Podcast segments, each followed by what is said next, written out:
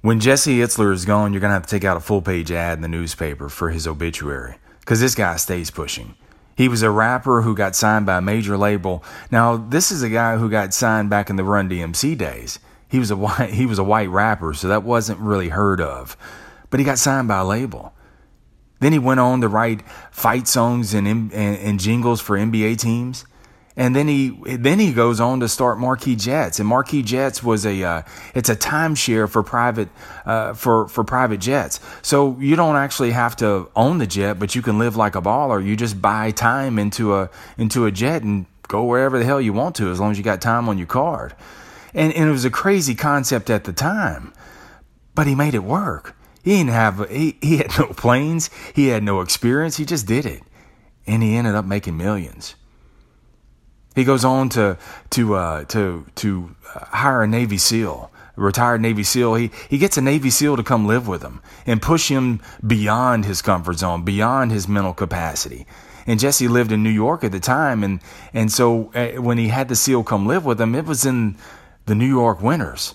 So the SEAL, there, there was no time. There was no concept of time. Whatever time it was, he would get him up in the middle of the night, early in the mornings, late at night. It didn't matter they would take off running. He, he would make him do hundreds of, of, of uh, pull ups.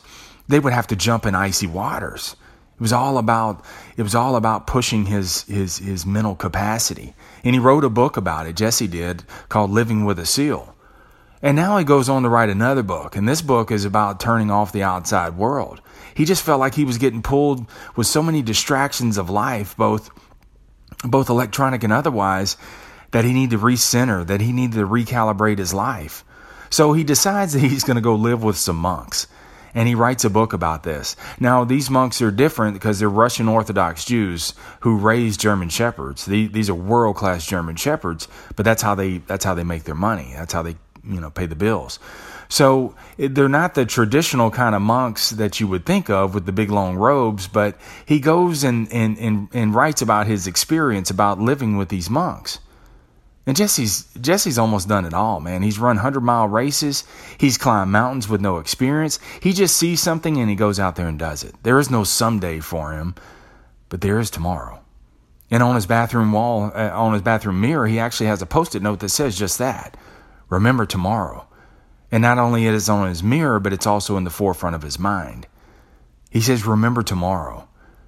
And he's, he, he does this, he said, because if I were to die tomorrow, I'd, I'd miss the laughter of my children. I'd miss my wife's hands and amazing touch. I'd miss my friends, my family so much.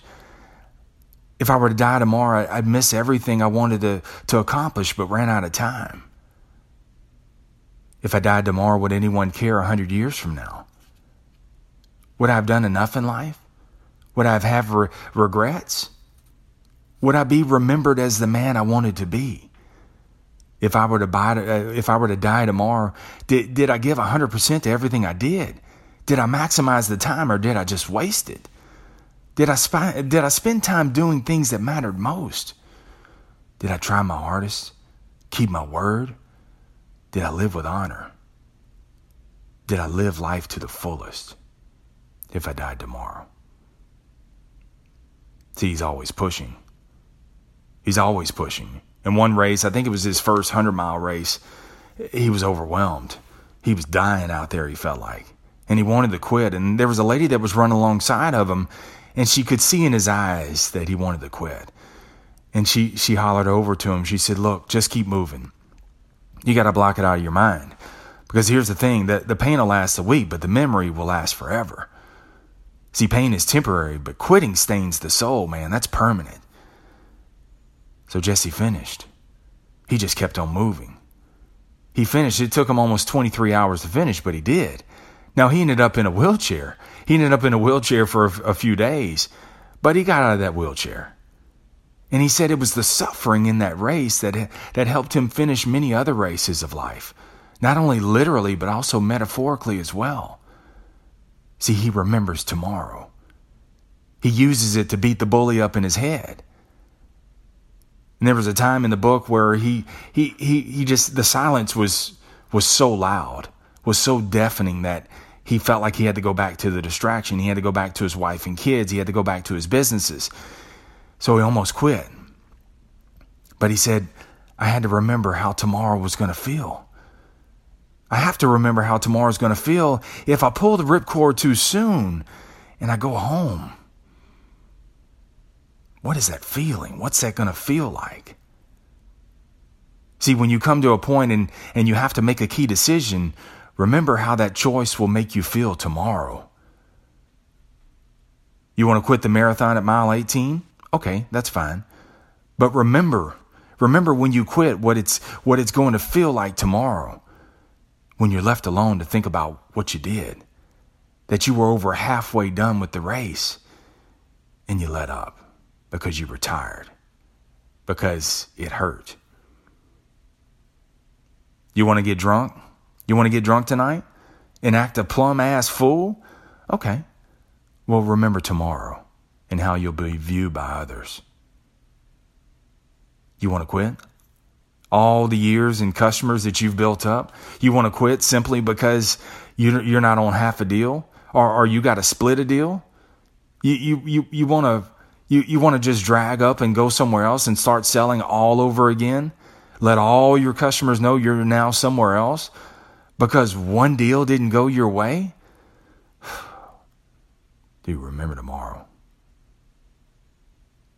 Man, you're in the middle of losing weight. You're in the middle of losing weight. Your pants are just now starting to loosen up. And you want to smash that big ass seafood platter? Man, remember tomorrow.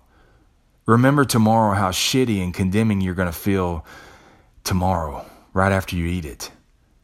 And that eating, as soon as you finish it, when you're done, that's when tomorrow begins. And you're going to feel real shitty in seconds.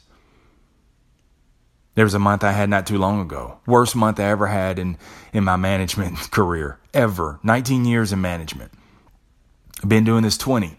19 years in management, worst I've ever done. Now, I don't live like I did 19 years ago. I got two mortgages, huge responsibilities. And it was the worst month I ever had. I was furious. Dude, I was furious. But truthfully, I was scared. And I almost made a move that would have made the situation really worse. It would have taken care of the moment. I would have done what I emotionally wanted to do. But I had to back down from those raw emotions. Got to remember tomorrow. I had to think about it. Because if I say this, if I make this move, what's tomorrow look like? Will it make the situation better or worse? So you got to look at tomorrow. And sometimes that means you just got to sit on it. That means that you got to take the mature, the mature action, although we want to act immature at the moment. And see, maturity is it's that space between the emotion and then the action that you that you take. So you got to put some space in that gap. What's going on right now? What do you need to do and not do?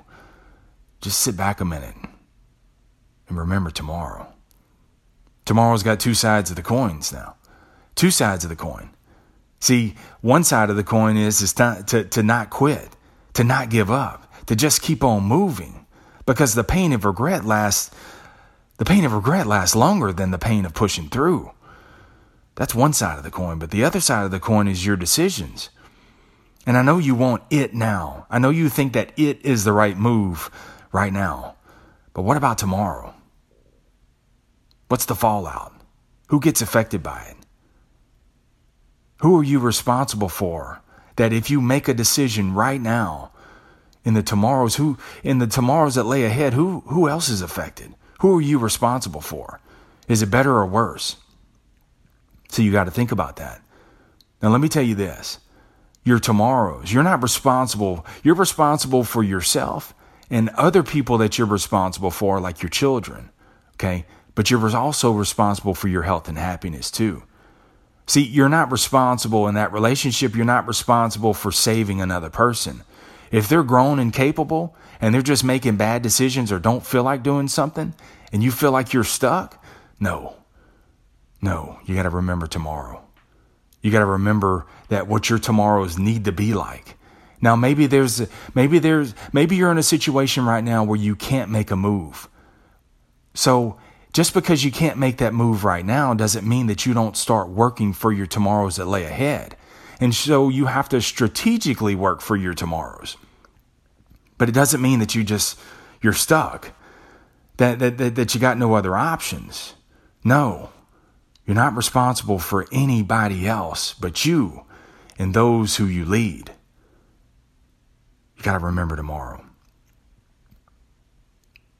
And yeah, you may make the move and, and it may be dark. It may be, it may be, uh, it may, you may go through some tough times, but if, if going through the pain, if on the other side of it is, is going to be better for you and those who you're responsible for, then start working toward that.